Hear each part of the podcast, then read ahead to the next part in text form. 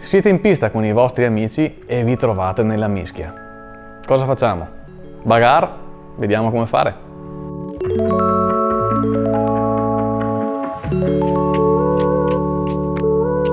Ciao, sono Nicola di Vicenza Kart Indoor. Prima di iniziare il video, se vi piacerà e se vi sarà utile, una condivisione e un bel like. Siamo in pista con i nostri amici. Ci ritroviamo in una corsa e a fine qualifica ognuno ha la sua posizione. Chi ha fatto bene in qualifica partirà davanti, chi ha fatto meno bene partirà a fondo classifica e qualcun altro partirà a metà. Queste tre sono le situazioni che noi andiamo a interpretare in questo video. Premessa. La posizione determinata dalla qualifica è abbastanza veritiera per quanto riguarda la classifica finale della corsa.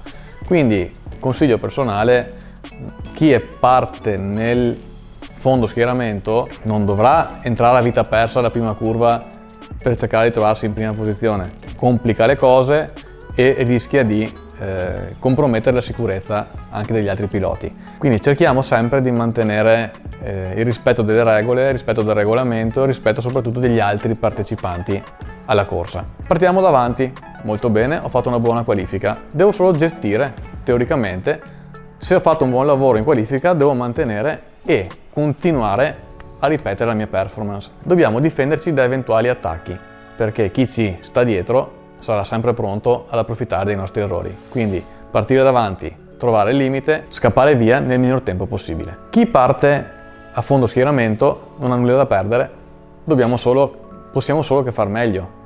Quindi cerchiamo di prendere il trenino e trovare il prima possibile il modo di sorpassare. Sempre video sorpassi cerchiamo di mettere in pratica. Sfruttiamo gli errori degli altri, cerchiamo di trovare noi il limite e su avanti di posizioni. La terza situazione, che è quella più complicata, è la bagarra centrogruppo. Ci ritroviamo a dover difenderci da chi è dietro, ma allo stesso tempo dobbiamo trovare il modo di attaccare chi ci precede. È un po' come il film Sliding Doors.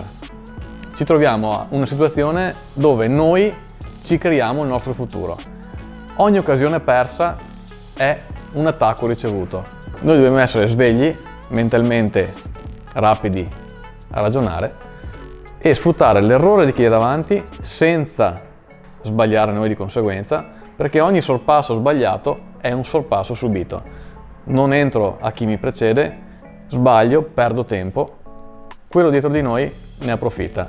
Quindi bisogna stare molto molto attenti a eseguire le manovre di sorpasso. Dopo la partenza è il momento dove hai più beneficio, dove puoi provare a rischiare un po' di più e dove puoi recuperare più posizioni. Allo stesso tempo, tanto puoi recuperare, tanto puoi perdere. Quindi eh, sì, vale la pena rischiare anche perché eh, hai più tempo nell'arco della corsa per recuperare eventuali errori. Se invece vuoi gestire la corsa in modo differente, quindi provare sul lungo termine a recuperare le posizioni, sì, si può fare con più calma, però sappi che eh, dopo che il gruppo si è sgranato e hai perso diciamo quello che è il trenino, puoi recuperare magari una, due posizioni massimo perché gli spazi aumentano, il tempo sì, si riduce e quindi rischi meno ma anche guadagni di meno. Quindi bisogna valutare un po' queste due possibilità. Chiaramente questo discorso di gestione di corsa vale solo per le sprint, quindi corsa di 20 giri, 15 giri, 8 minuti e non per le endurance. Per l'endurance ricordiamo i video precedenti che la gestione diventa più complessa. Si parla di cambio pilota, si parla di gare con 2, 3, 4 ore di lunghezza, di durata. Quindi lì non si decide tutto alla prima curva, ma si decide sulla costanza e sulla eh, gestione a lungo termine.